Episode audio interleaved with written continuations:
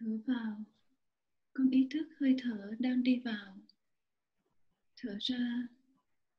Con ý thức hơi thở đang đi ra.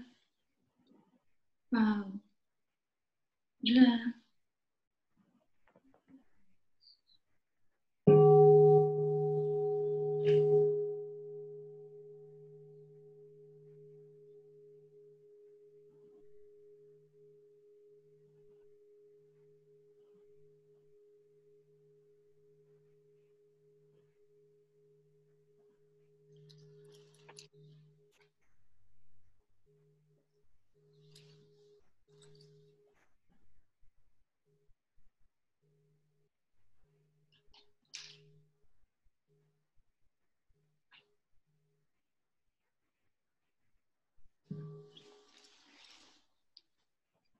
Thở vào.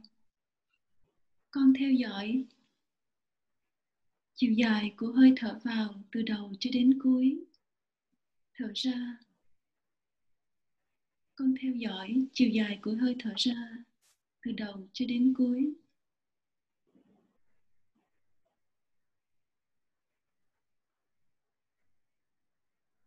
Theo dõi chiều dài của hơi thở vào theo dõi chiều dài của hơi thở ra.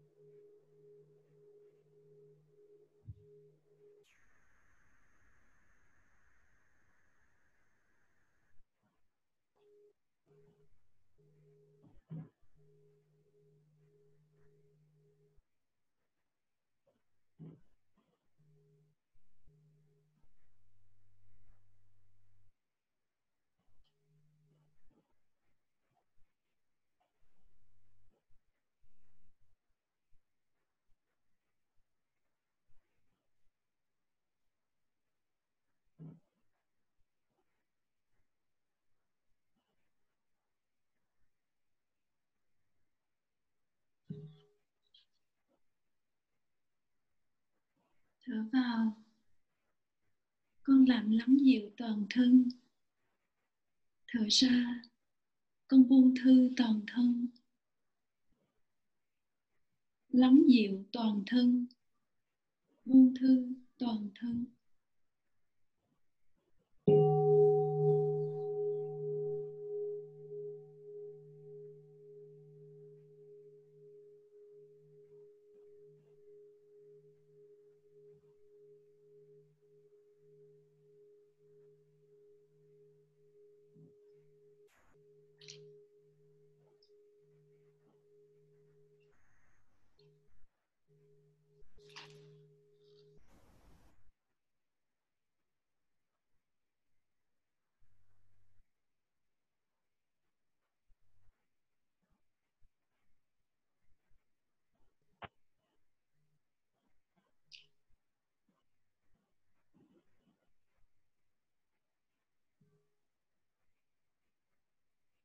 Thở vào.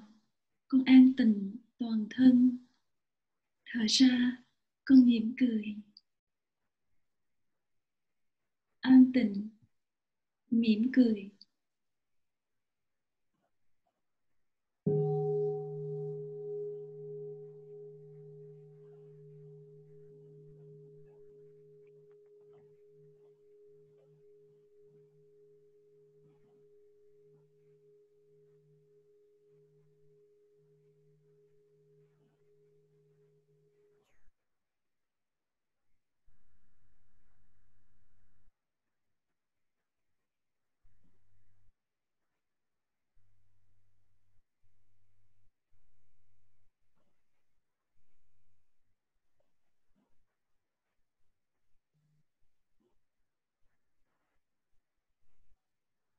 Thở vào. Con an trú, giây phút hiện tại. Thở ra, trân quý, giây phút hiện tại. An trú, giây phút hiện tại. Trân quý, hiện tại.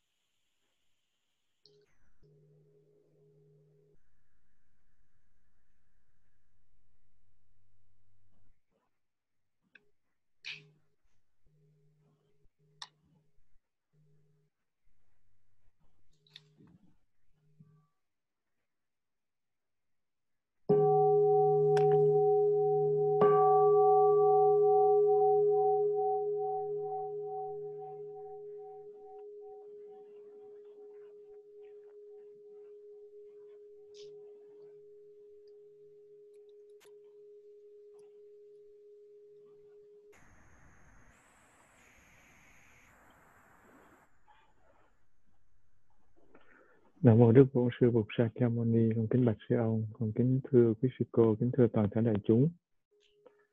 À, hôm nay là buổi học đầu tiên trong lớp Phật pháp căn bản và rút kinh nghiệm một số cái uh, buổi học trước và các cái lớp mà con đã từng được tham gia thì uh, mình có những cái uh, quy định để cho mọi người ừ, À, theo dõi buổi chia sẻ một cách dễ dàng và thoải mái. Trước hết đó là cái lớp học này là chúng con sẽ chia sẻ về cái phần căn bản Phật pháp. Và đây là lớp căn bản là dành cho người mới bắt đầu học Phật.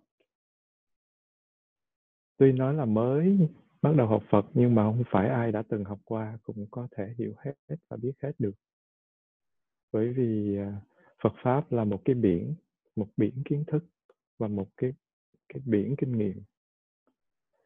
Và để mà đi vào đó mà vơ hết được á, thì rất là hiếm có người làm được điều đó. Và những cái người mà làm được điều đó, họ đã chứng thánh quả hết rồi, còn những người ngồi đây như mình là được có một chút xíu thôi. Và kiến thức của mình giống như một một giọt nước trong trong cái biển kinh nghiệm đó, biển kiến thức đó và mình nếu mà mình cố gắng, mình lắng nghe, mình nghiên cứu, mình quán chiếu và mình thực tập thì mình sẽ có lợi ích. Và cái lớp này không phải chỉ là cái lớp học để hiểu, để có kiến thức, mà cái lớp này là lớp để thực hành. Vừa mình học vừa hiểu mà mình vừa thực hành, mà phải làm sao cho nó có lợi lạc hạnh phúc. Chứ không phải học xong rồi là mình nhớ đó xong rồi mình để nó qua một bên. Thì nó uổng lắm giống như là cho tiền mà không biết xài vậy. Với là có nhớ là bạn à, hai bạn à, nhỏ của nhà anh Huy ấy, ba mẹ lì xì Tết ấy, hai bạn nói à, à, thôi khỏi lì xì đi cho tiền mà không cho xài thì cho làm cái gì? Nó có tiền thì mình phải xài. Thì nó mới có giá trị chứ mình đi đi kiếm tiền mà mình không có xài cái số tiền đó thì thấy nó, mình cứ tích lũy xong mình chết đi, nó uổng. Cũng vậy, cái kiến thức của mình đó mình học là để mình áp dụng. Và Đức Phật dạy cho mình 45 năm đó, không phải Đức Phật dạy cho mình hiểu được đạo Phật xong để đó, mà là thực tập.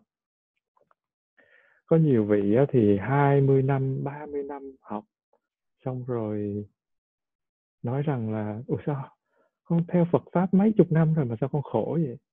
Và nhiều lúc đặt ra những câu hỏi rất là vớ vẩn. Phải nói dùng từ vớ vẩn.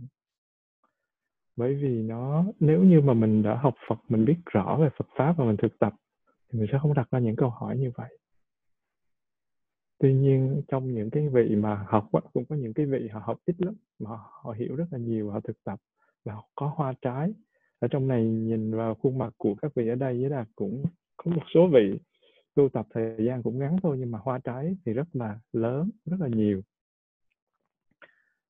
À, cho nên là, là giới đạt mong rằng khi tham gia cái lớp này thì mình không chỉ học kiến thức làm sao mà giống như ờ, học sinh mà học xong vật lý là biết bắt điện chứ về mà học xong vật lý 12 mà để điện giật và thì nó rất là mắc cười. Hồi đó với đạt có ờ, cũng học lớp 12 cũng học lý cũng học cũng được lắm. Nhưng mà lúc mà đem một cái cây chổi lấy cái nhà với là không có cái đồ cắm điện ngày xưa sửa xưa xưa rồi. Nó có hai cái đầu âm dương gì nè. Mình lấy cây chổi mình chọt vô cho hai cái đầu nó dính lại với nhau thì nó làm cái tặc một cái.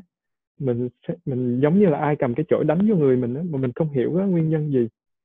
Xong rồi một hồi mình mới thấy à cái chổi nó có kẽm bao bọc và chích vô hai cái đó thì nó giật mình hay mình chưa chết là hên rồi. Cho nên nó mình học mà mình không có áp dụng mình không biết cái gì hết cho nên mình bị mình bị giật điện. Và nên nhớ là khi mà mình học là mình phải hiểu rõ và áp dụng để có hạnh phúc chứ không phải học để rồi để đó. Cho nên cái câu học đi đôi với hành là mãi mãi mình phải thực tập. Đó là cái thứ nhất chỉ là muốn chuyển tải đến. Điều thứ hai á, là trong cái lớp đây là một cái lớp Phật pháp căn bản chứ không phải là những buổi thuyết giảng mang tính chất riêng biệt. Nó có một hệ thống và nó đi một cách uh, cụ thể chi tiết cơ bản đi từ thấp tới cao. Cho nên khi chia sẻ thì giới đạt sẽ xin được hỏi bất kỳ người nào về cái vấn đề giới đạt muốn hỏi. Và nó không phải là một sự khảo bài. Nó chỉ là một cái tính chất muốn biết được cái người nghe có một cái mức hiểu ở đâu. Nhiều khi giới đạt giảng ở dưới đất á, mà mọi người thì ở trên trời mọi người quá giỏi rồi mà mình giảng những cái gì lè tè mọi người rất là chán ấy. Ông thầy này ông đang nói cái gì dở ẹt hoặc là mình giảng ở trên trời á mà mọi người thì chưa hiểu cái cái căn bản là cái gì thì mọi người sẽ rất là chán vì không nắm bắt được. Do đó có một sự tương tác là giới đạt sẽ hỏi bất kỳ vị nào ở trong cái hội chúng này và vị đó sẽ phải trả lời và không phải là làm một cái bài luận văn để kiếm điểm để lên lớp. Không có ai phạt cả và không có ai ở lại lớp hết. Và không có cái gì mắc cỡ khi mình không biết điều đó vì mình không biết mình mới vào lớp này. Còn nếu mà mình biết mình không cần vào tôi biết tôi đi dạy chứ mới tôi vào tôi đi học làm gì. Cho nên khi mà hỏi á, thì đừng có ngại trình bày những cái sự hiểu biết của mình ra. Và nhờ đó chứ đặc biết là mọi người hiểu như thế nào và chứ đặc có một cách điều chỉnh làm sao cho mọi người cảm thấy thoải mái. Mọi người có đồng ý không? Ai đồng ý giơ tay? Không đồng ý cũng phải cũng phải đồng ý thôi à.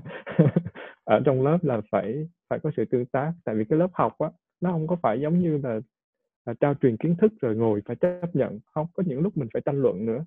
Tại vì cái ông thầy đó ông hiểu chưa có đúng nhiều khi những cái sự soi sáng khác làm cho ông hiểu rõ hơn thông tin được nhiều hơn. Và cái chuyện đó nó nó nó cũng thường xuyên xảy ra.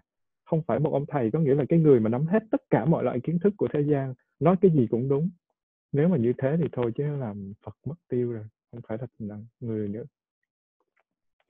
Và khi mà giới đạt hỏi thì cũng không có không có thử thách ai hết đó chỉ là muốn biết một chút xíu để cho mọi người à, đỡ buồn ngủ cũng có thêm chút à, một chút tỉnh thức một chút tỉnh táo.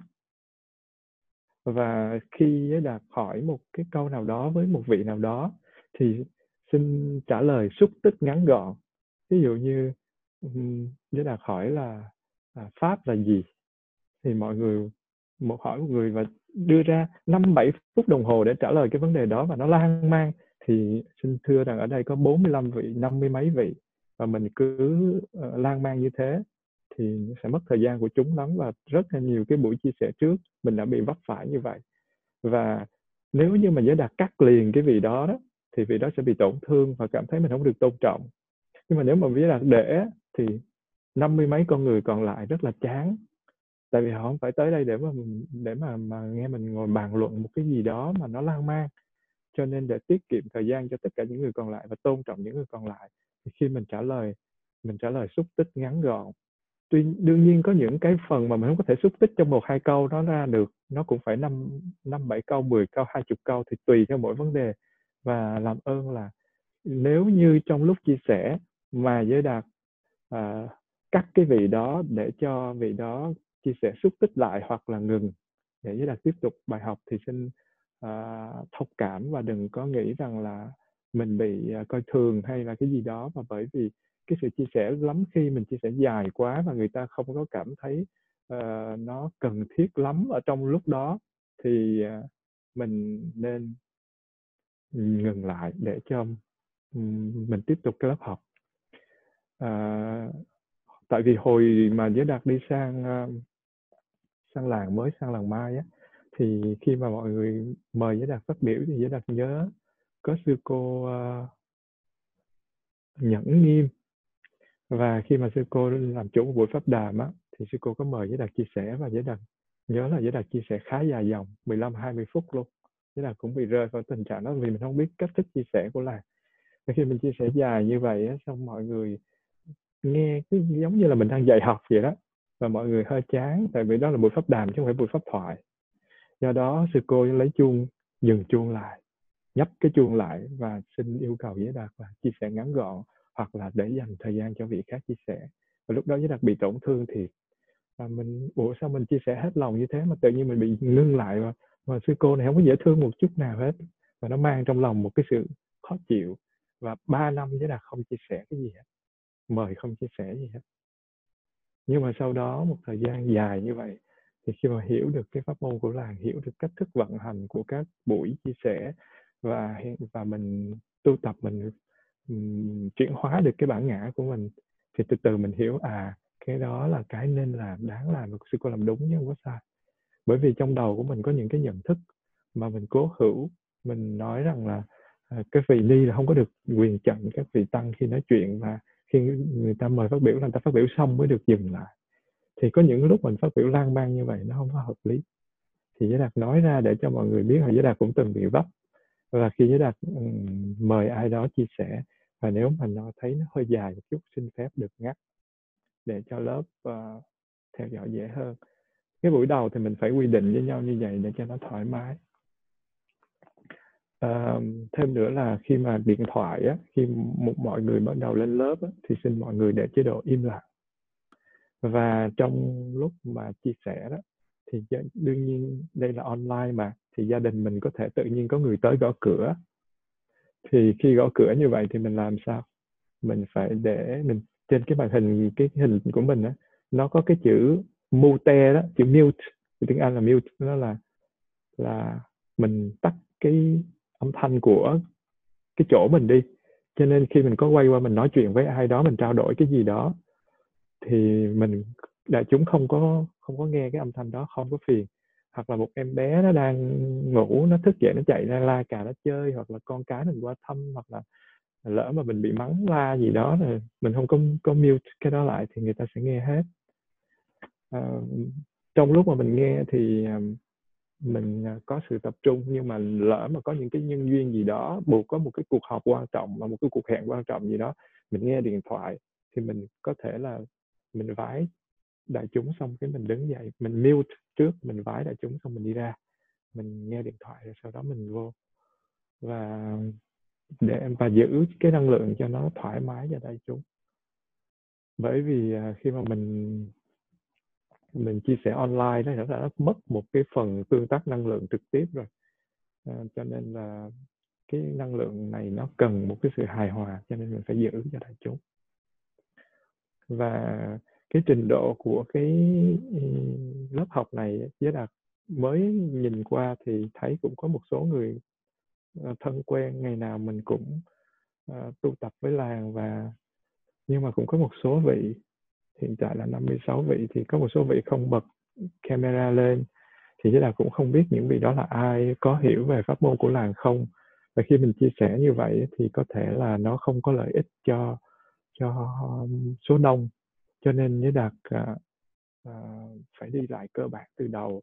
Và trong lúc đi lại cơ bản như vậy á, thì có những người họ đã học qua một cách sâu sắc rồi đã biết cách thực tập rồi họ cần một sự nâng cao thì khi mà vào lớp này thì cũng phải ráng chấp nhận một chút để mà lắng nghe. À, còn nếu mà mình cảm thấy uh, cái cái bài đó mình không có ờ, mình không có cần phải theo dõi bởi vì nó mình đã hiểu rồi mình biết rồi đó thì mình cũng có thể ẩn đi và mình không có phải tham dự cái lớp vào cái buổi đó. Và dạ yeah, thì đó là một số cái uh, cái uh, cái quy định và xin mọi người uh, thực thi để mà làm lợi ích cho những người khác. Và còn uh, về cái camera hiện lên ấy, thì nếu như mà khi mà mình chia sẻ với một cái vị nào đó thì cái sự tương tác giữa cái mắt mình với mắt người đó nó sẽ cho mình biết là cái người đó họ có hiểu bài không họ có hứng thú hay không. Khi mà chia sẻ một cái vấn đề gì đó nhớ là nhớ là kể cả như sư ông hoặc là tất cả những cái vị mà uh, tu hành chân tu giỏi giang khác á, khi mà họ chia sẻ. Họ vẫn họ vẫn nhìn vào một vài người nào đó mà cái mắt của cái người đó nó sáng và đã tiếp thu cái bài học đó nó nó nó nó sâu sắc thì sư ông dùng cái năng lượng đó xong xong nhìn. Tuy nhiên sư ông sẽ quan sát hết tất cả hội chúng để để xem nhưng mà khi mà giảng á, thường người ta sẽ nhìn vào cặp mắt của một số người nào đó mà họ có một cái năng lượng uh, hào hứng nghe năng lượng tỉnh táo vân vân. Thì uh, cái cái cái uh, sự chia sẻ đó nó sâu sắc hơn.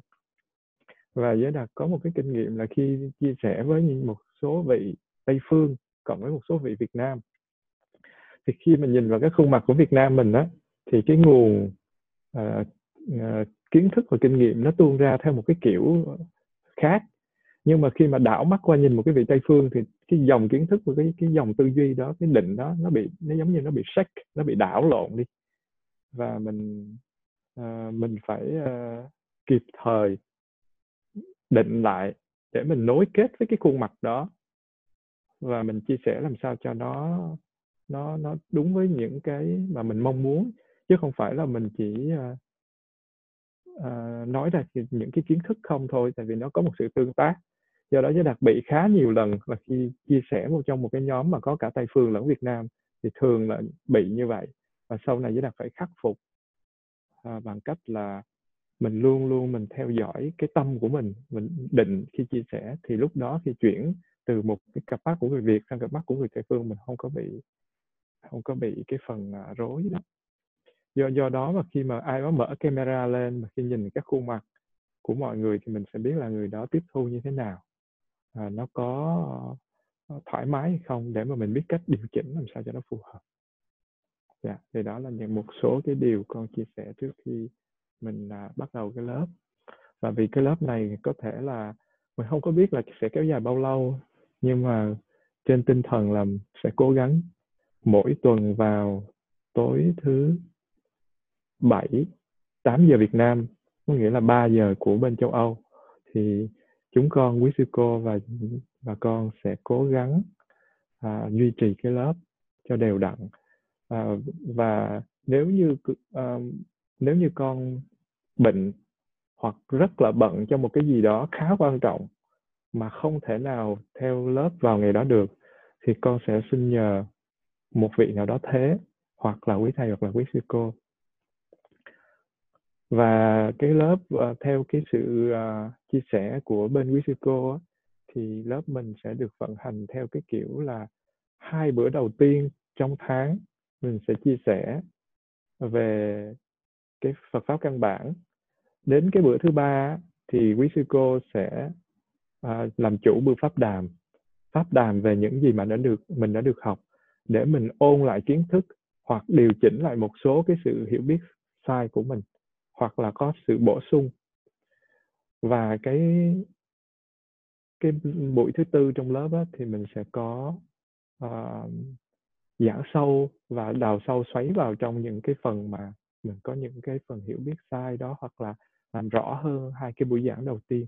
Thì như vậy là trong một tháng có bốn buổi hai buổi đầu là chia sẻ buổi thứ ba là pháp đàm và buổi thứ tư là chia là chia sẻ thì xin đại chúng nắm về cái cái phần đó. Và khi vào à, khi vào trong cái buổi chia sẻ đó thì à, nếu như mà thời gian còn còn sớm 3 giờ mình mình 3 giờ Paris thì mình lên và mới có 2 giờ 45 2 giờ 50 và mình lên mà mình cũng có thể chào nhau được. Nhưng mà nếu mà mình lên sát giờ rồi và thấy mình đang, đang im lặng mình không có cần chào nữa. Mình đợi xong cái buổi chia sẻ rồi mình chào sau. Và thời gian của mình là từ 3 giờ cho tới 4 giờ 30 giờ Paris và từ 9 giờ, từ 8 giờ tới 9 giờ 30 giờ Việt Nam, thứ bảy hàng tuần. Và riêng chủ nhật thì ờ, quý sư cô ở hơi thở nhẹ thay mặt cho đại chúng của tu viện suối tuệ cũng như hơi thở nhẹ sẽ chia sẻ à, về à, Ờ, ờ, sẽ sẽ tổ chức về cái uh, cái buổi chia sẻ. Và sự tổ chức của quý sư cô có cái lúc thì quý sư cô mời thầy có này có lúc thì sư cô mời thầy khác có lúc thì sư cô sẽ mời quý sư cô này có lúc quý sư cô mời quý sư cô khác. Có lúc thì nó sẽ là pháp thoại có lúc thì nó sẽ là buổi pháp đàm. Và, và đó là tùy thuộc vào bên quý sư cô. Cho nên vào chủ nhật thì có khi là giới đạt nhưng mà cũng có khi là những cái vị khác và vào ngày mai chủ nhật lúc 10 giờ thì giới đạt sẽ chia sẻ một cái buổi pháp thoại. Và cái buổi pháp thoại ngày mai nó chỉ là mang chủ đề ngẫu nhiên một khía cạnh nào đó của sự học sự tu tập. Còn riêng cái lớp căn bản này thì mình sẽ có được những cái phần căn bản của của nó. Cái uh, thứ tự uh, đi từ lịch sử Đức Phật rồi 16 hơi thở chánh niệm rồi nghiệp rồi nhân duyên nhân quả rồi uh, Ờ, bát chánh đạo tứ niệm xứ tứ chánh cần tứ như ý túc vân vân vân vân rồi uh, thiền định rồi uh, tịnh độ tông hay là lịch sử thì hy vọng rằng là cái lớp này sẽ kéo dài nhiều để mình có thể chia sẻ được tất cả các vấn đề căn bản của Phật pháp. Hiện giờ là 15 giờ 36 phút, mình đã qua 36 phút, mình còn khoảng một tiếng. À, dạ, chúng con xin thỉnh một tiếng chuông để đại chúng thở à, trước khi chúng ta bắt đầu tiếp tục.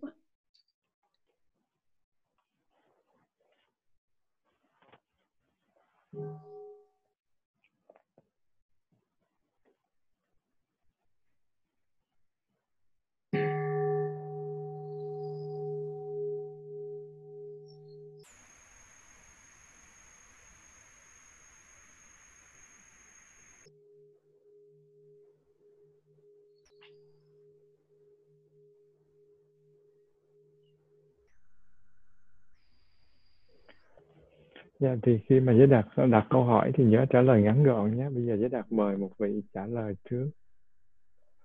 À, chị Thu Hương Ly ở Bỉ. À, chị cho biết cái chữ uh, Phật có nghĩa là gì? Dạ con sẽ mở chị Thu Hương. Sư cô cứ mở hết uh, các cái uh, các cái uh, âm thanh cho mọi người đi. Nhưng mà mọi người nãy giờ với đạt chia sẻ chắc mọi người cũng hiểu mình phải làm gì khi mà gia đình mình có cái việc gì đó thì mình tắt cái âm thanh của mình thôi. Thì ở bỉ dạ, thu hương ly ở bỉ ở đấy. Dạ vâng. Dạ vâng con xin chia sẻ phật nghĩa là người tỉnh thức ạ. Dạ cảm ơn chị. À, có ai có ý kiến khác không? À, cô phụng.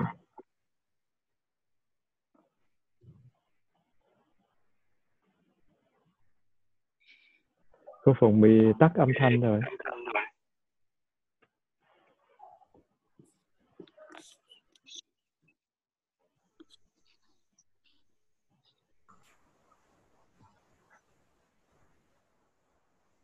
Mời cô anh thư của Paris.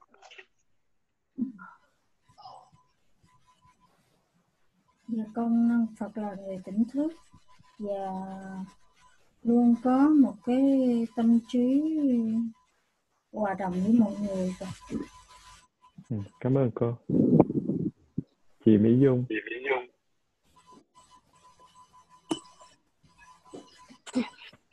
Dạ con cũng đồng ý với lại ờ, Hương ở Bỉ là là uh, Phật là uh, vì tưởng uh, tỉnh thức.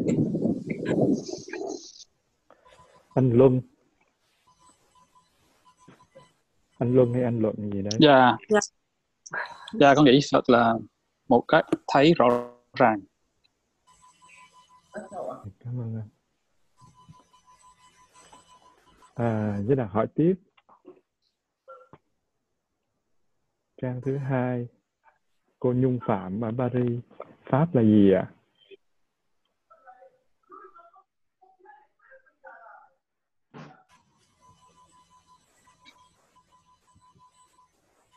Ủa tại sao cô không có tiếng?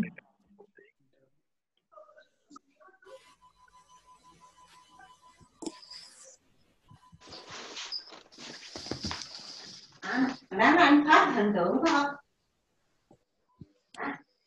Pháp hình tượng phải không? Ủa, ai đang phát âm thanh rồi?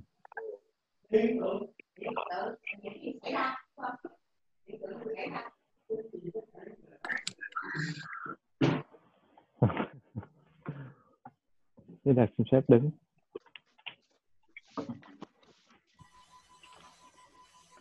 Chị Hà, chị Hà Phạm Pháp là gì chị Hà?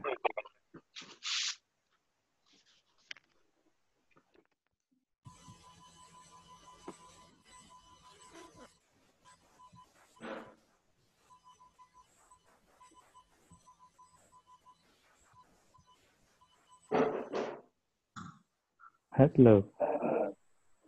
Chị Kim Chi Pháp là gì chị Kim Chi?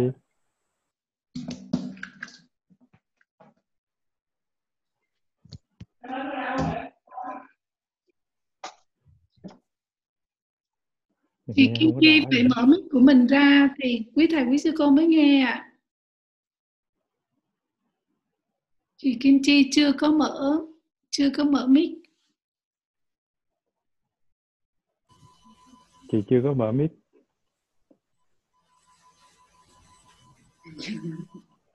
Chị Kim Chi đừng khổ nói chưa? chị phải mở mic ra. Chị phải mở cái mic của chị. Chắc tiết một là cái tiết mà để điều chỉnh mà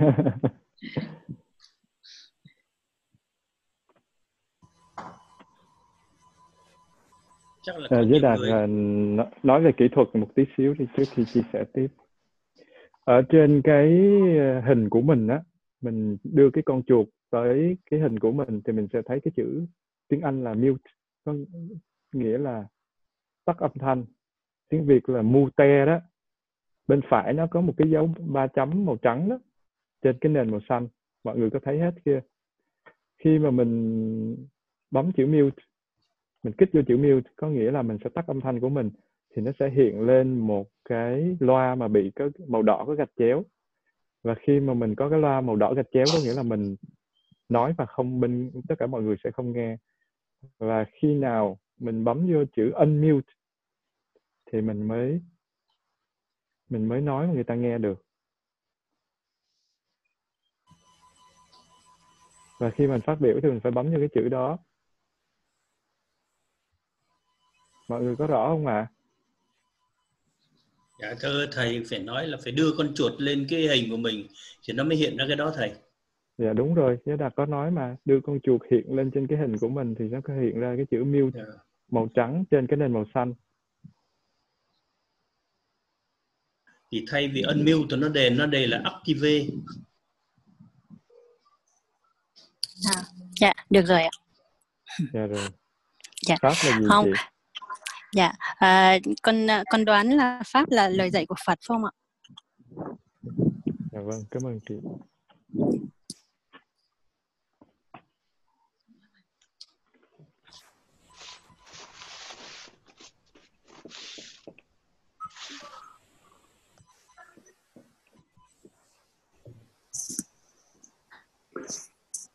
Mọi người có nhìn thấy bảng rõ không ạ? À không. Thấy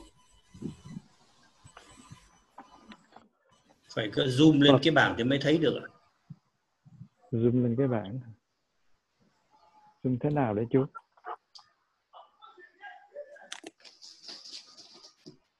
khoảng cách giữa cái máy tính với cái bảng là sát nhau rồi đó Thế hả?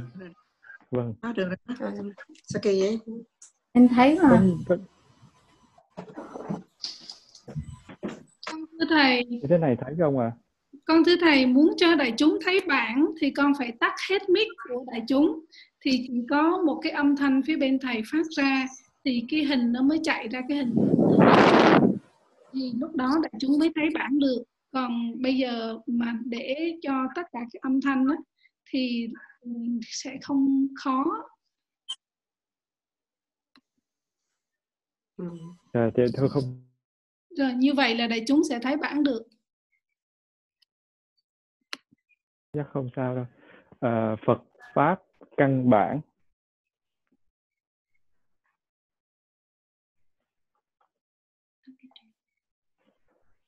Cái cái chữ chữ Phật á nói giống như là các vị hồi nãy nói á, Phật là bậc tỉnh thức. Nhưng mà nhớ là bậc tỉnh thức này vẹn toàn nha. Chứ tỉnh thức mà chỉ có chỉ có uh, trong một thời gian ví dụ như có lúc tỉnh có lúc mê giống như mình cũng có lúc tỉnh lúc mê mà kh- tỉnh mà mê như thế thì không có gọi là, không có gọi là Phật được. Có nghĩa là luôn luôn có mặt cho tất cả những cái hành động, suy nghĩ, việc làm của mình, tư duy của mình thì gọi là, mới gọi là Phật. Như vậy Phật là bậc tỉnh thức vẹn toàn. Và pháp pháp là gì? Pháp là, nói như hồi nãy, nôm na cái chị à, Thu Hương Ly hay là ai đó nói đó, là ai quên chị à, chị gì quên mất tên này. À, ở trang kia không có thấy. Pháp đó là lời dạy của Đức Phật. Và pháp bản chất của chữ pháp nó có rất là nhiều nghĩa. Nó có rất là nhiều nghĩa. Cái nghĩa của chữ pháp ở đây á nó có nghĩa là cái sự thật được trình bày hay là được biểu hiện ra do Đức Phật tuyên thuyết. và sự thật của cuộc sống, sự thật của cuộc đời được dạy bởi Đức Phật thì gọi là Pháp. Như vậy Phật Pháp có nghĩa là lời dạy hay là sự biểu hiện sự thật của cuộc sống bởi Đức Phật. Và căn bản có nghĩa là cái phần cốt lõi của lời dạy của Đức Phật. Như vậy cái lớp căn bản Phật, Phật pháp căn bản này có nghĩa là cái cái nền tảng của lời dạy của Đức Phật.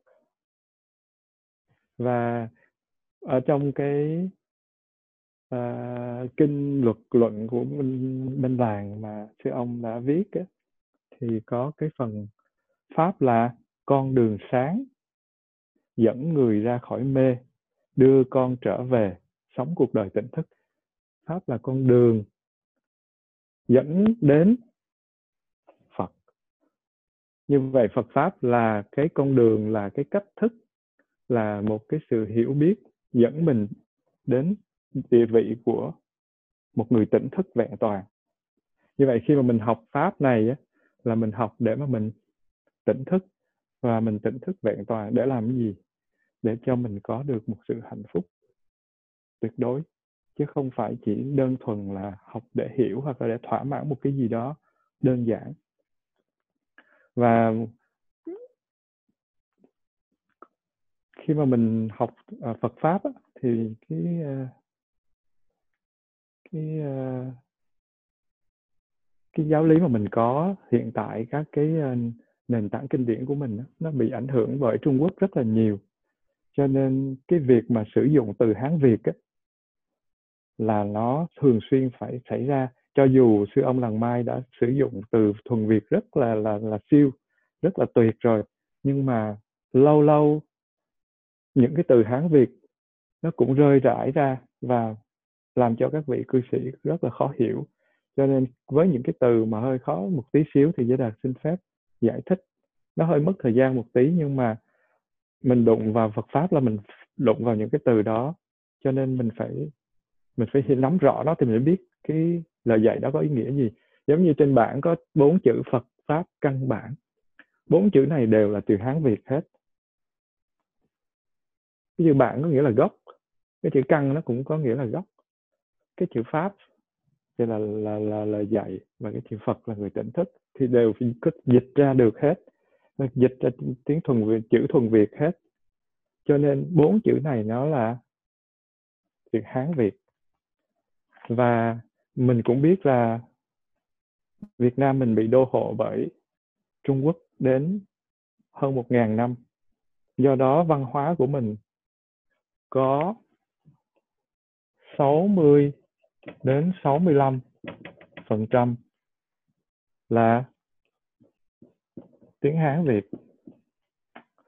Có khoảng 30 đến 35 phần trăm là thuần Việt. À sorry, là 60 đến 65 là thuần Việt. 30 đến 35 phần trăm là Hán Việt.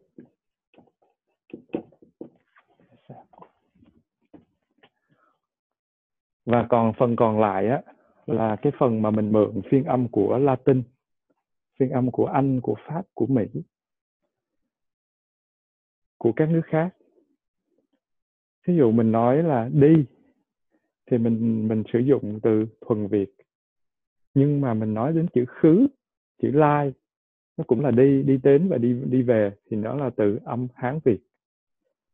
Cho nên cái ngôn ngữ của mình có đến 30 hoặc 35% đến 35% là ngôn ngữ của của Hán Việt. Cho nên nhiều lúc á, cái này nó làm cho mình khó hiểu. Mình có thể sử dụng cái từ đó mà mình không hiểu nó nói cái gì cả. Và có những cái cư sĩ thắc mắc rằng tại sao làng mai lại gọi Phật là Bụt? Ở đây giới đạt đã giải thích cũng nhiều lần rồi, nhưng mà chắc là có những cái vị chưa từng nghe và cũng có những thắc mắc thì giới đạt xin phép giải thích để rõ. Cái từ bụt này, nó có xuất xứ từ từ Buddha.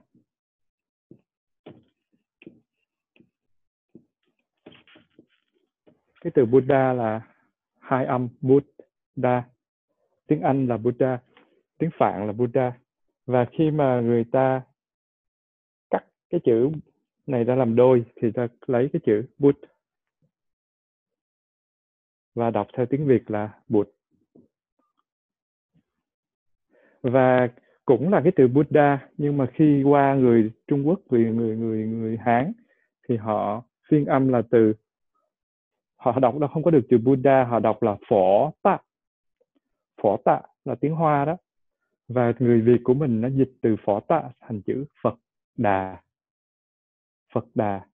Và đây phổ tạ. Đây, họ họ phiên âm cái chữ Buddha thành phổ tạ. Họ thành chữ phổ tạ. Và của mình là Phật Đà. Cái chữ Phật Đà này, cái chữ phỏ tá này, bên tàu họ lấy cái chữ phỏ và họ gọi Đức Phật gọi là tở phỏ tở phỏ là Đức Phật. Còn mình đó là lấy chữ Phật, bỏ chữ Đà. Như vậy, cái từ Buddha này chuyển qua tàu, rồi chuyển nguyên, rồi chuyển, mới chuyển sang Việt, rồi cắt cắt bỏ bỏ mới ra chữ Phật. Còn cái chữ Buddha này mình cắt thẳng từ Bud luôn, đã ra chữ Bụt của Việt Nam. Và tại sao sư ông lại lấy cái từ bục này. Và khi mà mình mình đọc cái chuyện tắm cám mình đọc cái chuyện tắm cám thì mình thấy là bục hiện lên bảo làm sao con khóc đó. Thì cái chữ bục đó ngay từ khi nhỏ con cứ nghĩ đó là một ông tiên. Và hình như là mọi người mà đọc cái chuyện tắm cám đều nghĩ là ông tiên. Tại vì ông tiên uh, trừng trị cám mà mà cứu tắm cho nên mình cứ nghĩ là ồ đây là ông tiên chứ không phải là ông Phật nhưng mà khi mà mình lớn á, thì mình biết à đây là ông Phật chứ không phải là ông tiên và cái tác phẩm chữ đồng tử có mặt vào thế kỷ thứ hai trước công nguyên á, có nghĩa là trước cả tây lịch á. 200 năm gần 200 năm thì cái tác phẩm đó đã có mặt và cái chữ bụt đã xuất hiện ở trong cái tác phẩm đó chứng tỏ rằng đạo Phật truyền sang Việt Nam trước Trung Quốc. Bởi vì uh, như mọi người biết á, là đạo Phật xuất phát từ Ấn Độ và cái người mà hình thành khởi nguyên cho đạo Phật thì chính là Thái tử Tất Đạt Đa trước khi xuất gia. Và khi Thái tử xuất gia xong rồi thành đạo rồi hóa độ chúng sanh sau mấy trăm năm sau thì đạo Phật mới được truyền đi qua các nước khác. Và phải đến thế kỷ thứ hai thì đạo Phật truyền từ Ấn Độ đi theo con đường biển đi theo con đường biển vòng sang Việt Nam và truyền vào Hà Tĩnh sau đó đến Bắc Ninh. Là trung tâm Ly Lâu hiện nay mình đã đã trở thành uh, một cái uh, một cái cái cái cái, cái di tích của mình đó, đó là cái trung tâm ly lâu ở Bắc Ninh đó, thì đạo Phật truyền theo đường biển sang Hà Tĩnh đi vào Bắc Ninh. Rồi sau đó từ Bắc Ninh từ từ miền Bắc Phật giáo truyền thẳng lên trên Trung Quốc. Và đạo Phật của Trung Quốc á, được truyền vào từ Ấn Độ sang Trung Quốc á, trễ hơn mình đến mấy trăm năm lận theo nghiên cứu của các nhà khảo cổ rồi các nhà lịch sử rồi các nhà Phật giáo thì đạo Phật truyền từ Ấn Độ sang Trung Quốc là đi theo con đường tơ lụa. Mọi người biết là con đường tơ lụa không? Con đường tơ lụa cái thời uh, trước uh, thế kỷ thứ hai thứ ba trước công nguyên á, thì vua Hán Vũ Đế nhờ một cái người đi sang các nước khác để vận động đồng minh để đánh quân hung nô. Và trên cái con đường đi sang đó đó thì cái cái người mà được điều đi á, bị bị bắt. Và sau 10 năm thì cái vị đó thoát ra. Và trong quá trình đi thì vị đó học tập được rất là nhiều thứ. Và khi mà học tập như vậy á thì vị đó về thuật lại cho cái vua nước mình nghe và sau đó là cử người đi tiếp để mà nghiên cứu cái phần đó. Và cái con đường tơ lụa đó là bởi vì nói đến chữ tơ lụa là nói đến cái à, tầm tầm nhã tơ. Và khi mà Trung Quốc á, họ phát triển cái tơ lụa đó một một cách vượt bậc á, thì tất cả các cái quốc gia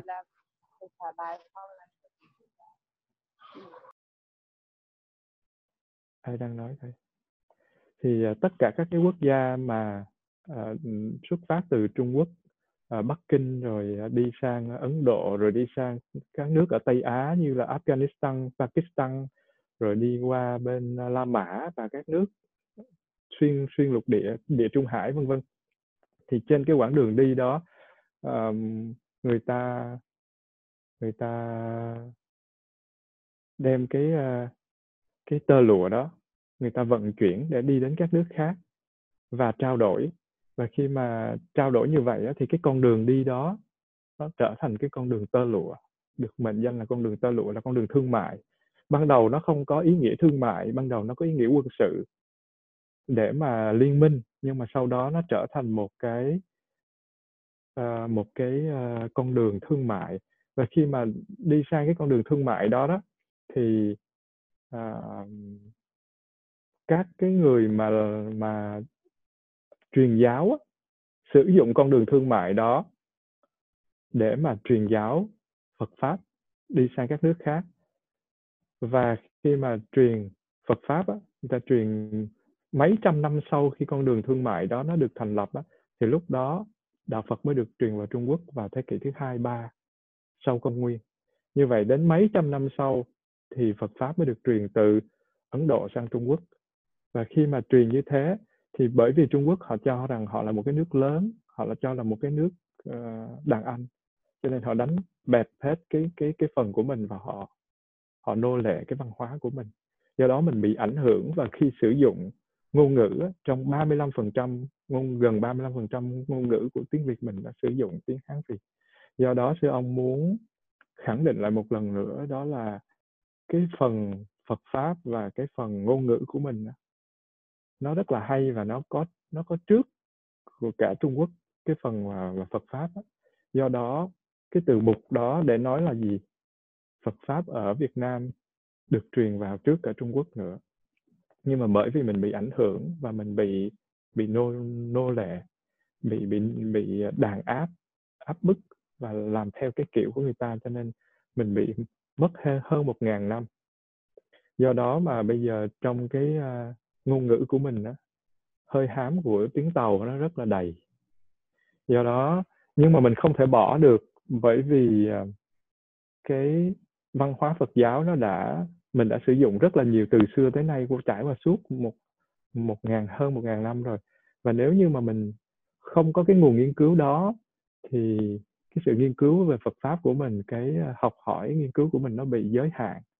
Do đó cái người tu á, thường sử dụng những cái ngôn ngữ mà nó mang cái tính uh, tính chất kháng học để mà truyền truyền tải. Thì nó cũng có những cái hay chứ không phải là không hay nhưng mà mình phải ý thức được cái điều đó.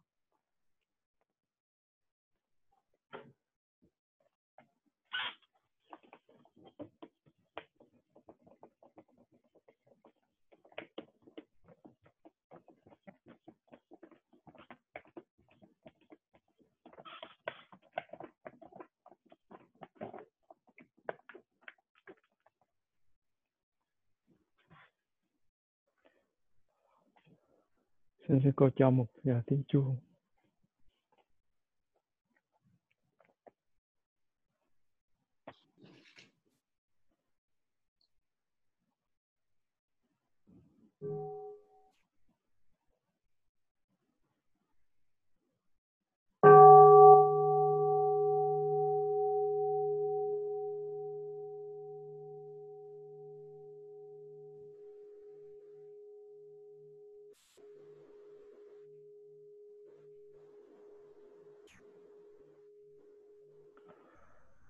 Dạ, kính thưa đại chúng thì à, cái bài đầu tiên mình sẽ giới thiệu một chút về lịch sử nó hơi khô một tí.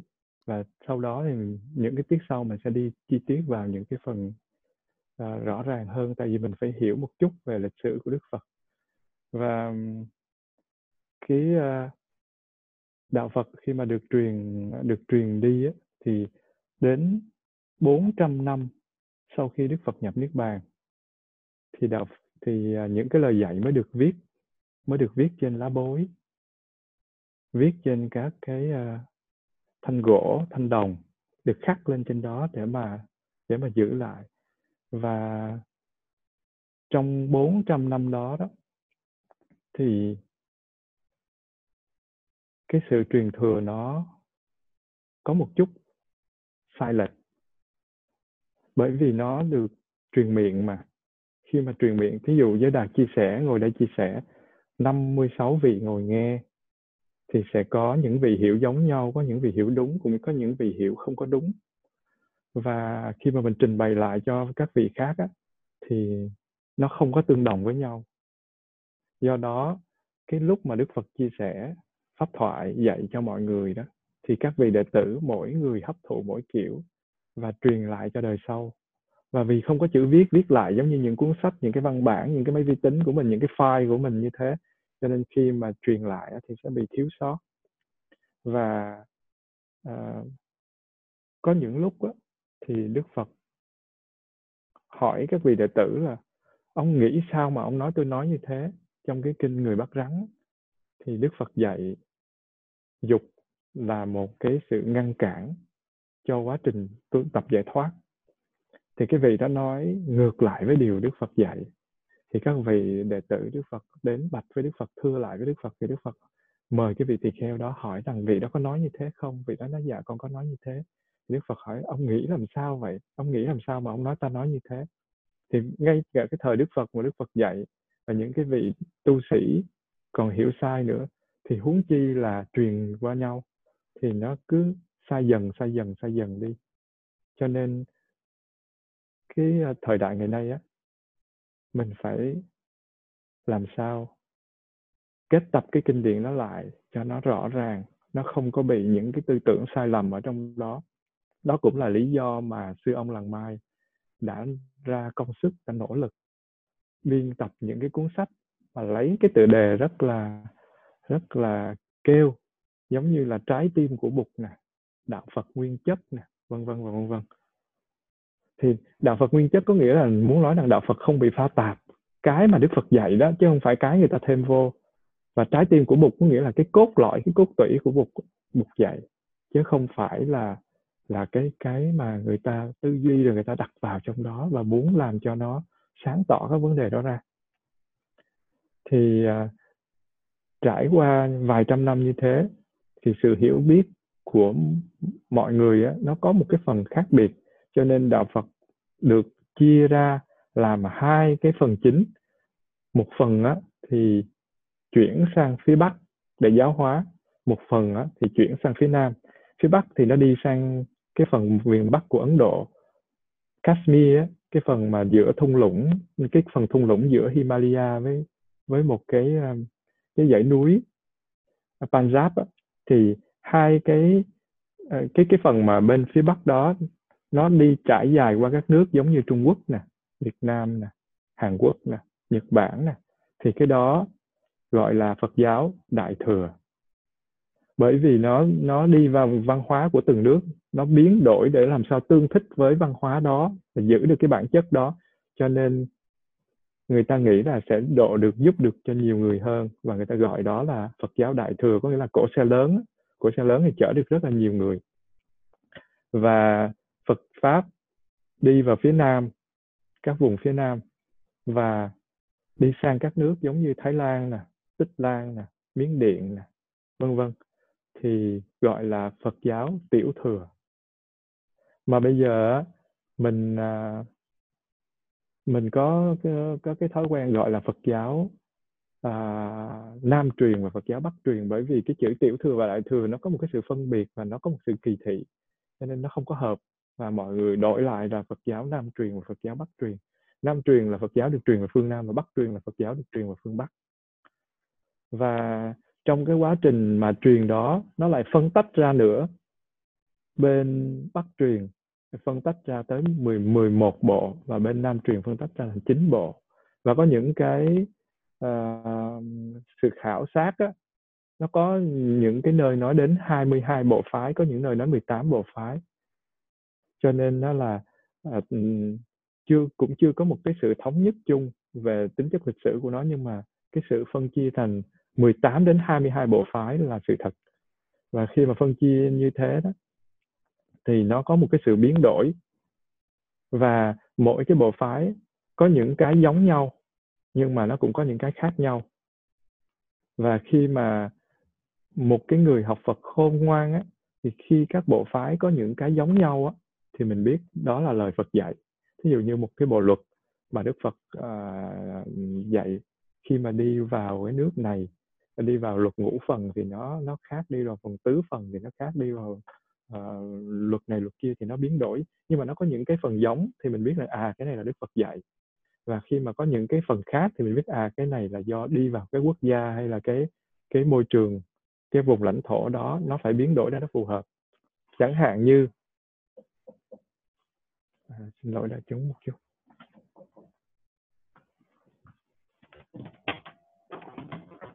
Sorry không có lớp. Yeah, cảm ơn.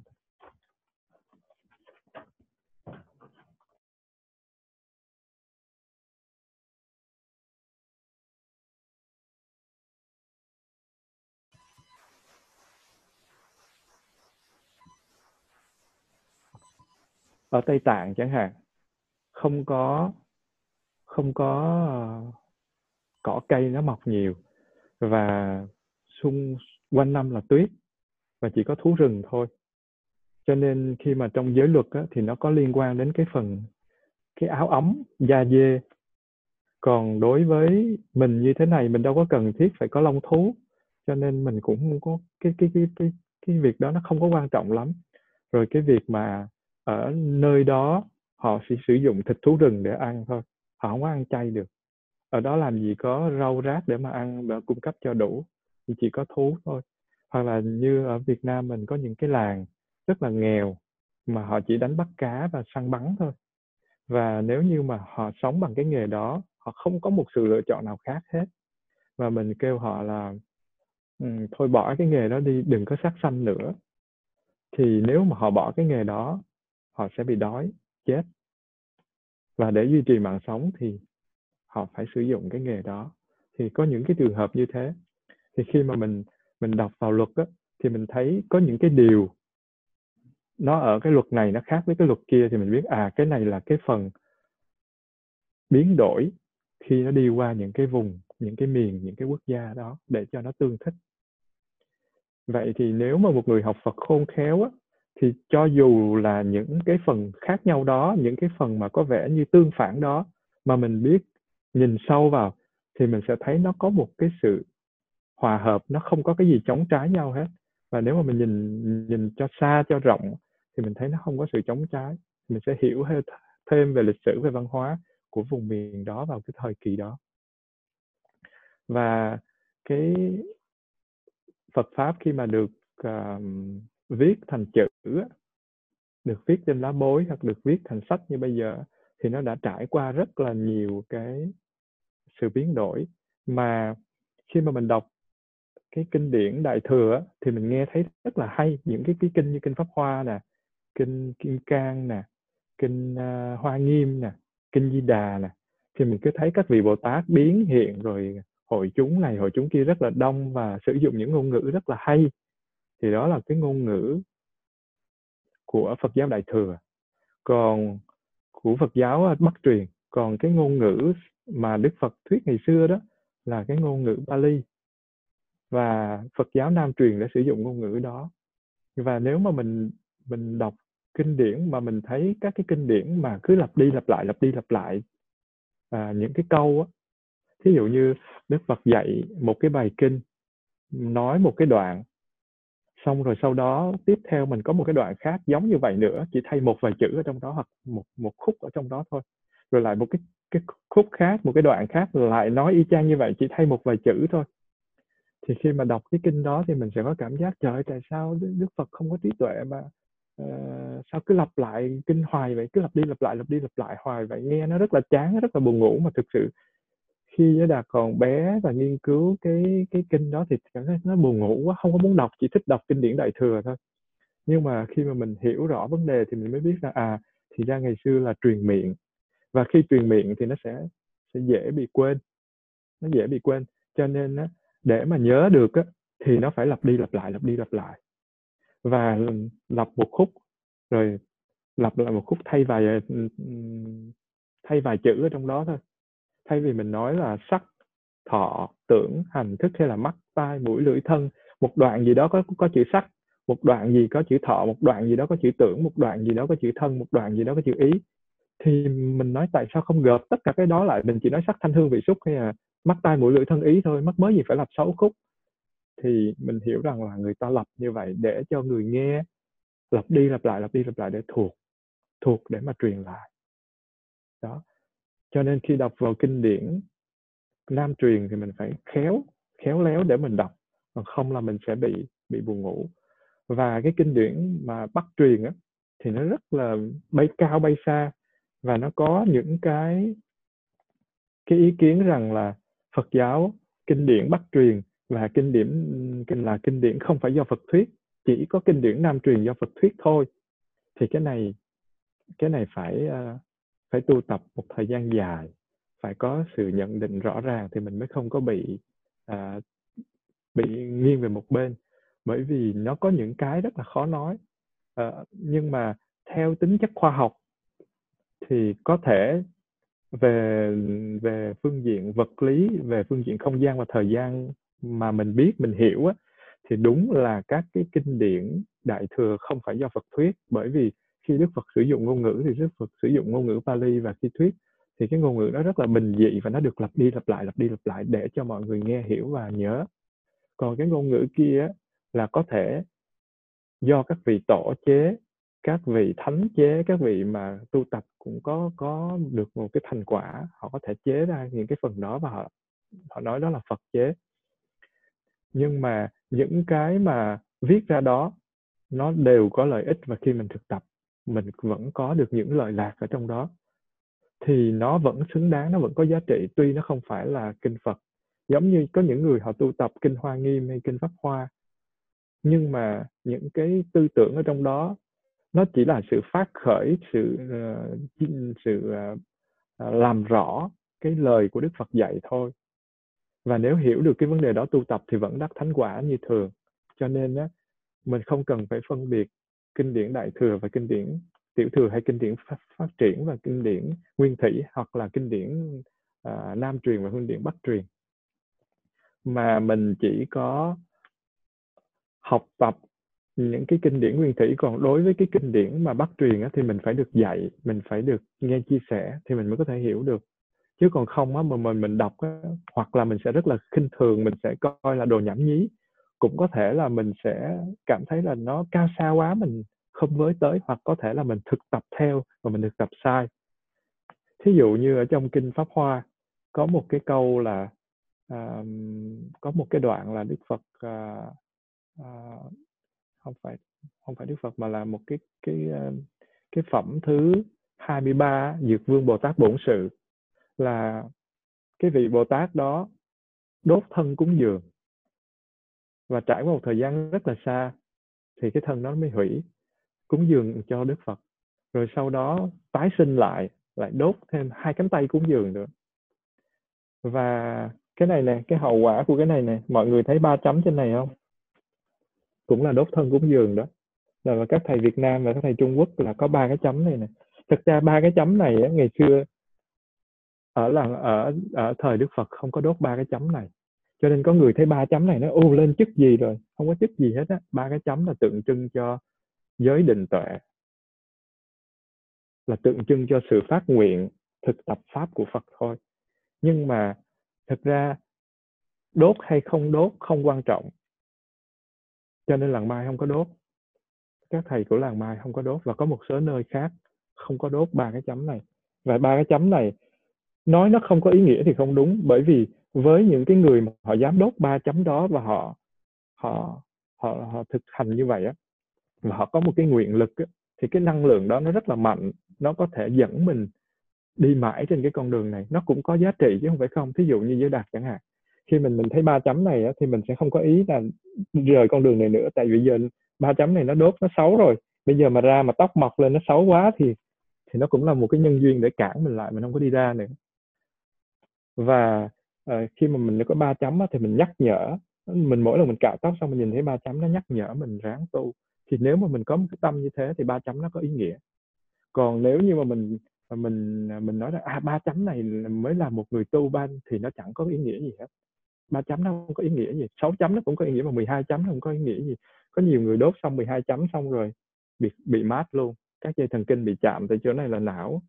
Mà khi giới đạt đốt ba chấm này thì có có bác sĩ đông y bác sĩ tây y đứng đó để mà mà giúp. Chứ không phải là cứ muốn đốt là đốt tại có người đốt 12 chấm nhìn ít lắm nhưng mà khùng ở trong đó. cho nên ba cái chấm này nhớ nó không có cái giá trị gì nhiều nếu như mình không có phát nguyện và phát tâm ở trong đó. Và nó không có ý nghĩa gì về cái mặt uh, quyền lực địa vị gì trong tu viện cả. Nhưng mà nếu mà phải nhìn thấy có người có ba chấm thì biết là người đó đã làm thầy rồi vậy thôi chứ chẳng có ý nghĩa gì hơn và um, khi mà uh, Phật giáo mà được truyền sang các nước uh, các nước uh, Miến Điện, Thái Lan, uh, Tích Lan vân vân thì họ họ bảo tồn lại các cái nét văn hóa của uh, Phật giáo Nguyên Thủy và họ tự cho rằng họ là Phật giáo Nguyên Thủy có nghĩa là không có thay đổi gì hết.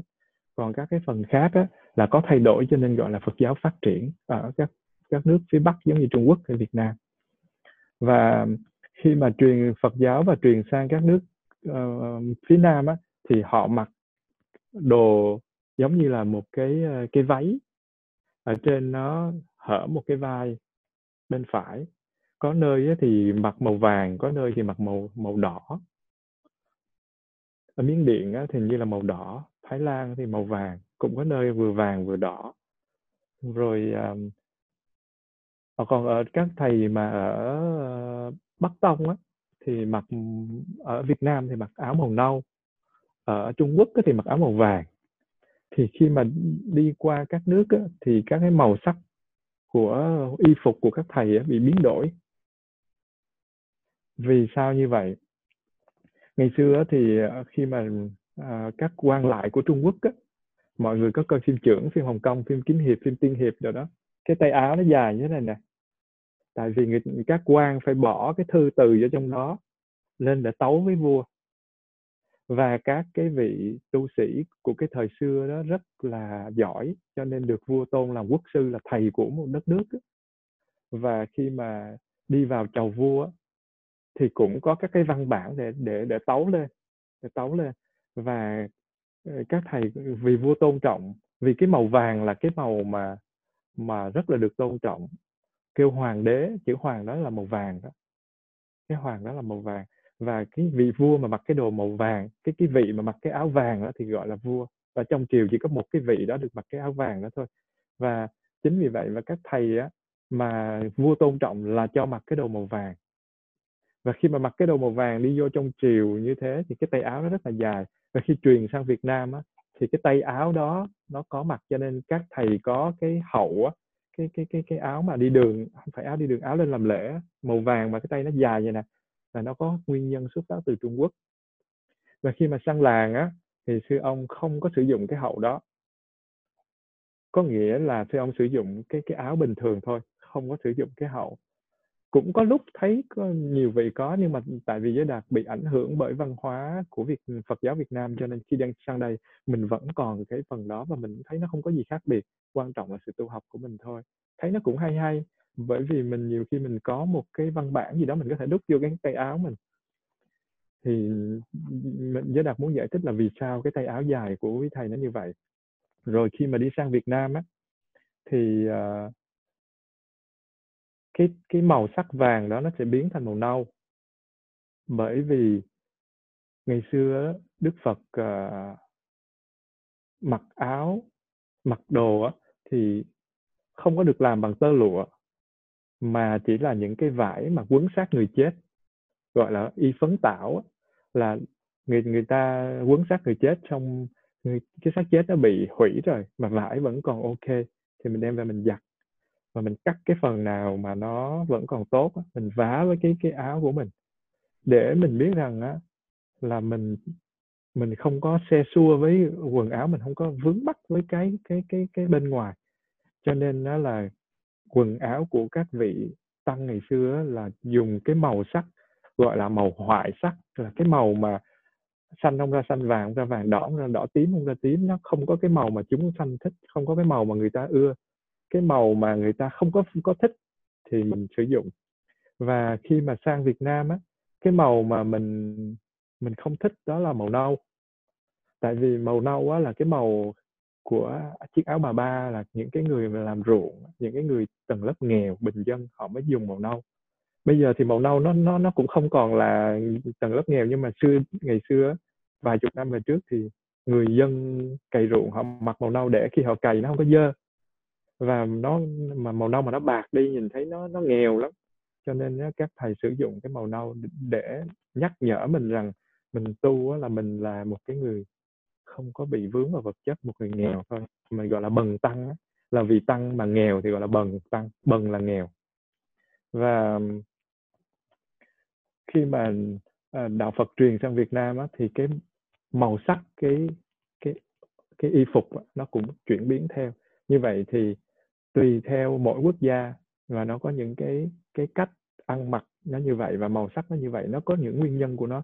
Thì khi mà Phật pháp truyền sang các nước nó cũng biến đổi các cái tư tưởng nhưng nó giữ nguyên bản chất nhưng mà nó biến đổi hình thái để tương thích với cái quốc gia đó cái vùng lãnh thổ đó.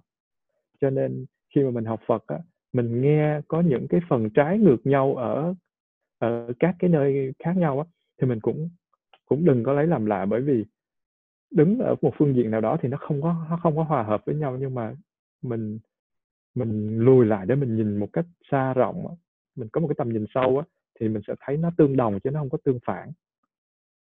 Nó không có nó không có sai.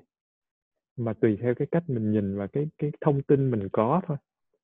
Thì uh, khi mình học Phật thì mình phải khéo về cái việc đó.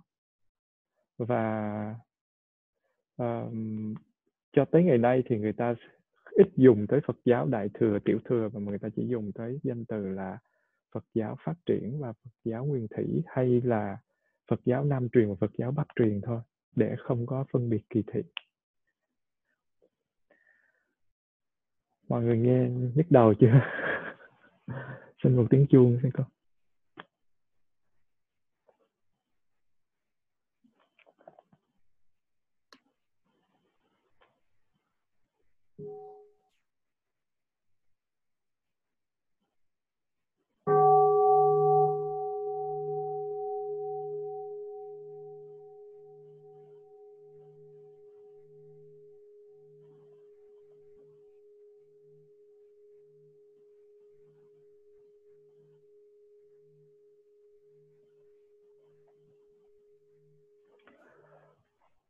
Ở trong này á thì chắc là có những rất nhiều vị à, đã đã nghe rồi đã nghe từ à, các vị à, tu sĩ khác các vị hòa thượng thượng tọa khác giảng.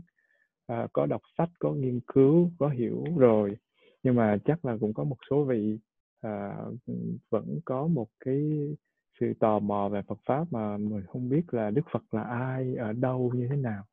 Thì um, cái cái đạo Phật khi mà truyền vào Việt Nam á, thì nó rất là phát triển và nó nó phát triển rực rỡ vào cái thời mà nhà Lê tiền Lê Lê rồi nhà nhà nhà Trần nhà Lý nhà Lý Trần. Nhưng mà đến cái thời của mình á, thì Phật pháp thấy nó ờ, không phát triển ở cái vùng miền Bắc. Và đặc biệt là người ta đến với đạo Phật người ta coi Đức Phật giống như là một cái vị à, để mà ban phước giáng họa thì cái đó rất là rất là không có đúng. À, đức phật là một bậc tỉnh thức. Đức phật chưa bao giờ xưng mình là cái đấng toàn năng cả. Có người nào đó thì ờ, nâng đức phật lên và cho rằng đức phật là đấng toàn năng chứ tự mình thì chưa bao giờ xưng. Toàn năng có nghĩa là gì? Là có thể làm được tất cả mọi thứ và không bị giới hạn bởi cái gì. Đức phật chưa bao giờ tự xưng như vậy. Đức phật có thể đức phật xưng đức phật là người toàn trí và toàn bi chứ không có bao giờ xưng là toàn năng bởi vì đức phật dạy là đức phật là một cái người tỉnh thức, có một con đường hẳn hoi, do được nhân duyên học lại từ các vị phật xa xưa. Và chính mình nỗ lực nghiên cứu, thực tập, trải qua các cái giai đoạn tu tập rất là miệt mài thì mới có được cái thành quả, đạt được quả giải thoát. Nhưng mà cái quả giải thoát đó không có mang ra cho mọi người bằng cách là bưng à, chị A bỏ qua bờ bên kia bưng anh C bỏ qua bờ bên này không làm như vậy được. À, bằng chứng là cho tới bây giờ các vị đệ tử của Phật vẫn ngồi đây vẫn khổ đau vẫn phiền não. Có những cái vị đã học Phật đã biết rất là rõ về Phật pháp vẫn khổ đau vẫn phiền não. Nguyên nhân vì sao vậy? Là tại vì mình thực tập chưa có đúng hoặc là mình có thể hiểu sai và mình không có một cái cái sự duy trì về phần mặt thực tập đó cũng giống như là mình nấu một cái nồi nước. Mình nấu là nó phải đến cái độ sôi, phải chờ sôi một đoạn thời gian nữa, rồi nó mới nó mới tự tự tắt. Thì lúc đó, cái nước đó mới được gọi là nước tiệt trùng. Còn cái nước mà mình muốn là nước sôi, mà mình nấu vài chục độ, năm bảy chục độ xong mình ngắt. Điện tắt hoặc là mình ngắt xong rồi mình lại nấu đi, nấu lại, nấu đi, nấu lại không bao giờ mình có nước sôi cả. Cho nên kể cả là những người hiểu biết Phật pháp mà không có sự thực tập cho nó sâu và cho nó kiên trì thì sẽ không có thành quả. Do đó, Đức Phật dạy rằng Đức Phật là một vị thầy chỉ đường, chứ không phải là một một cái vị thượng đế, một cái bậc thánh nhân mà có thể ban phước giáng họa như là Chúa hay là Thánh Allah hoặc là một cái vị nào đó toàn năng. Đức Phật không có xưng mình như thế. Và khi đến với đạo Phật là Đức Phật dạy cho mình một con đường, chỉ cho mình một con đường để đi. Đi được hay không là do mình, có đủ nhân duyên, có đủ phước duyên không là do mình. Còn lại á, cái việc mà cầu nguyện bỏ 500 đồng hay 1.000 đồng nhét lên tay Đức Phật xong rồi con cầu Phật cho con là đi đến nơi về đến chốn là cho sáng con mắt chặt cái đầu gối gì đó cho con buôn bán may mắn gì đó thì xin lỗi nha cái phần đó xét lại. Hên mà người ta có phước thì người ta được còn không có phước thì chịu cái đó Phật không có cho được Phật không có khả năng cho vấn đề đó. Cái bằng chứng là đệ tử của Đức Phật đó, là ngày một kiền liên á nhưng vừa với đạt có chia sẻ là người mà bị ngoại đạo đánh chết. Một người có đại thần thông số 1 bị ngoại đạo đánh chết đệ tử Đức Phật có những người chứng thánh quả rồi, mà vì nghiệp quả bị đói luôn cả kiếp và cho tới gần chết rồi mới được một bữa ăn no cuối cùng. Để mà đi đi đi đi bỏ cái xác thân này. Và có những người mà xe bò, tông, mà Đức Phật vẫn để cho tông, không có cứu cái vị đó. Và chỉ nhận một củ cúng dường của cái vị đó để cho vì đó có phước được sanh thiên thì như vậy, đức phật không có can thiệp vào nghiệp quả. Nghiệp quả của mỗi người là tự mỗi người tạo và tự mỗi người gánh. Không có ai có thể có khả năng đó. Không có chúa hay thượng đế hay thánh thần gì ở đây có thể là điều khiển cái đó cho mình. Và đức phật cũng không có khả năng nhúng tay vào đó. Đức phật chỉ là một cái con người mà cái người đó đã đạt được cái sự tỉnh thức vẹn toàn. Đem cái con đường của mình dạy lại cho mình mọi người và mọi người đi đúng thì sẽ đến đích không đi đúng thì xin lỗi bạn bạn ở lại. Và không có không có cầu nguyện theo cái kiểu là um, cho con được cái này cho con được cái kia đức phật không có làm được điều đó. Bởi vì nếu là điều đó với đặc sinh là với đạt được trước rồi chứ không phải tới mọi người đâu vậy đặc sinh không có được. Thì uh, phải hiểu rõ đức phật là một cái một cái bậc như thế. Tuy nhiên lạy phật hay là niệm danh hiệu phật hoặc là có một sự tôn kính, nó không có gì quá đáng. Đối với một cái người cha mẹ, khi mà sinh con cái mình ra, cho mình có một cơ hội được có mặt trên cuộc đời này, thì nó đã là một cái ân đức rất là lớn. Thầy cô giáo và tất cả những người dạy dỗ cho mình để nên người để cho mình có công ăn việc làm, mình hiểu biết xã hội để mình tồn tại dưới cuộc đời này, thì mình phải biết ơn.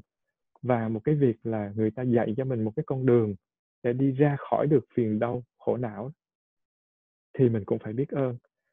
Cái thân này, cái mạng sống này và cái kiến thức mình có, nó chỉ có khả năng duy trì cho mình một cuộc sống bình thường thôi.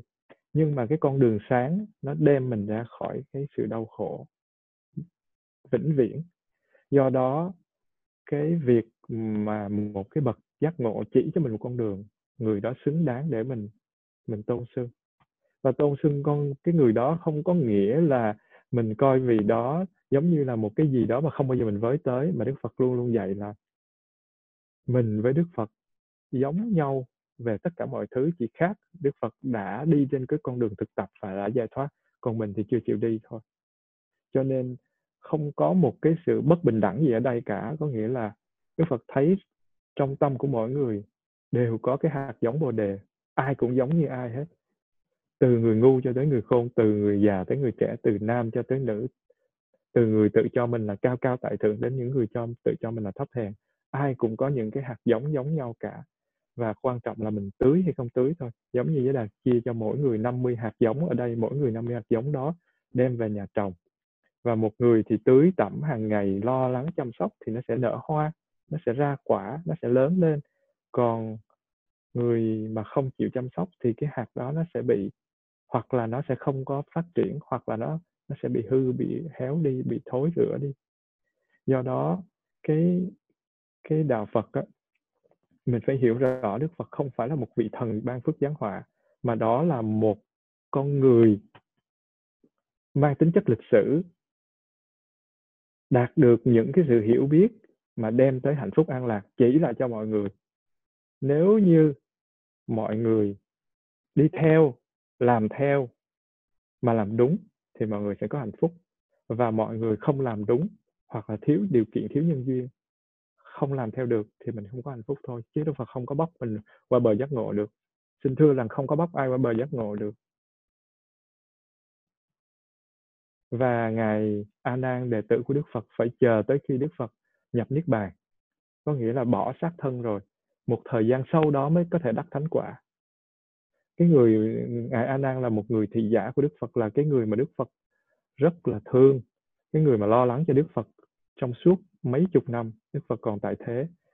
Rồi cái người mà có một cái trí nhớ siêu tuyệt nhất trong tất cả các cái đệ tử của Đức Phật luôn luôn luôn luôn có một cái sự à, cần mẫn trong cái sự học tập luôn luôn được gần gũi và cái người là nằm ở xuất thân từ hoàng gia cao quý, rất là nhiều điều kiện tốt. Nhưng mà cái người đó lại là cái người chứng thánh quả sâu các vị khác rất là nhiều. Và phải chờ đến Đức Phật nhập niết bàn rồi vị đó mới chứng thánh quả. Do đó, mình đừng có nương tựa Đức Phật theo cái kiểu là cầu xin, mà mình chỉ thực tập theo cái con đường đó. Hãy mình thực tập đúng thì nó có giá trị.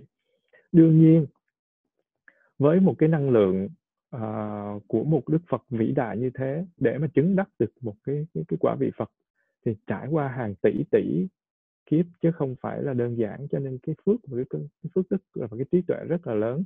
Chỉ cần cái năng lượng của mình hòa nhập với cái năng lượng đó thôi thì mình đã được được an rồi.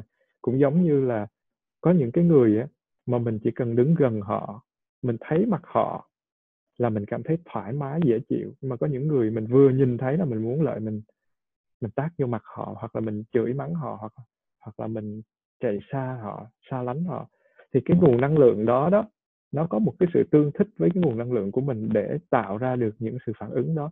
Có những người mình thấy mình thấy mình rất là thích thú, mình chỉ cần nhìn thôi, mình thấy nó có một cái gì đó dễ thương, mình muốn giúp đỡ, mình muốn có mặt cho người đó. Còn có những người mình mình không có muốn. Đó, thì cái cái nguồn năng lượng của mỗi người nó tỏa ra và nó hút hoặc là nó đẩy người kia đi thì đối với một đức phật là một cái người mà có một cái trí tuệ siêu việt như thế có một cái sự tỉnh thức toàn vẹn như thế thì nó có một cái nguồn năng lượng phủ trùm trong tất cả không gian này. Cho nên khi mà nguồn năng lượng của mình thanh tịnh và mình có một cái tâm hướng thiện thì nó sẽ phù hợp với tần số sống của Đức Phật và mình sẽ có cái cơ hội an tịnh hơn. Và Đức Phật thì luôn luôn có mặt cho tất cả mọi người mà quan trọng là mọi người có chịu tu tập hay không thôi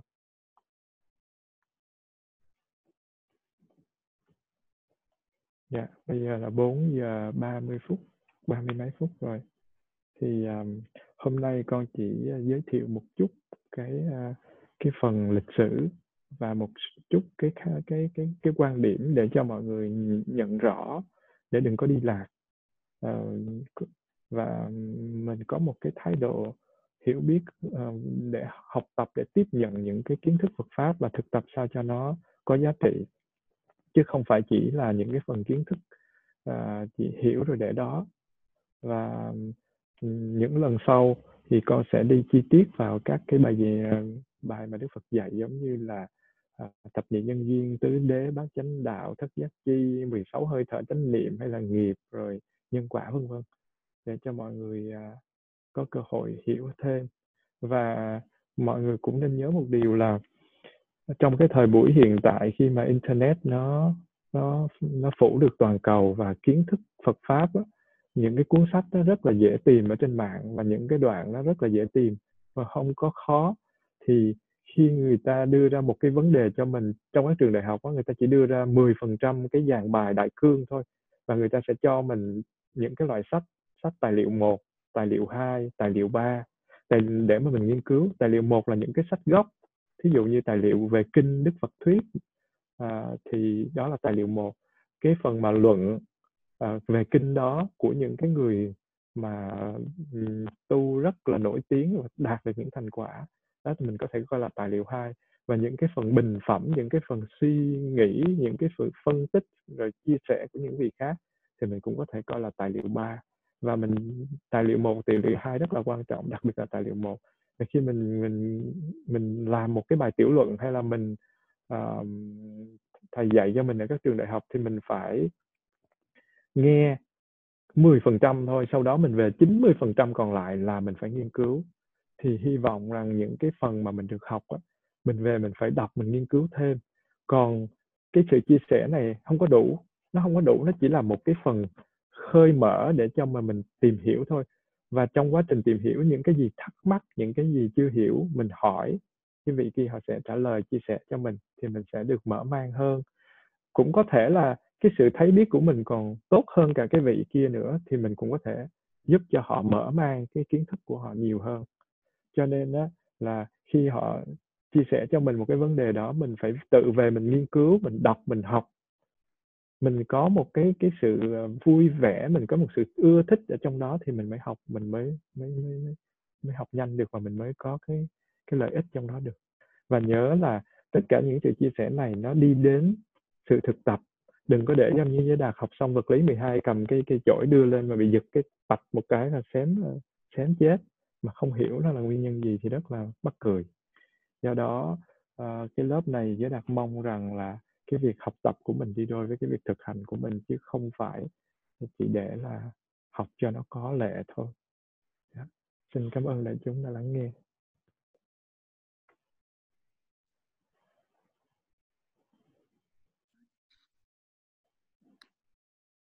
Dạ, con kính bạch thầy, con kính thưa đại chúng. À, cảm ơn thầy, cảm ơn đại chúng đã cùng học với lại à, chúng con trong một tiếng rưỡi vừa qua. Và thầy nói là mình học và thực hành.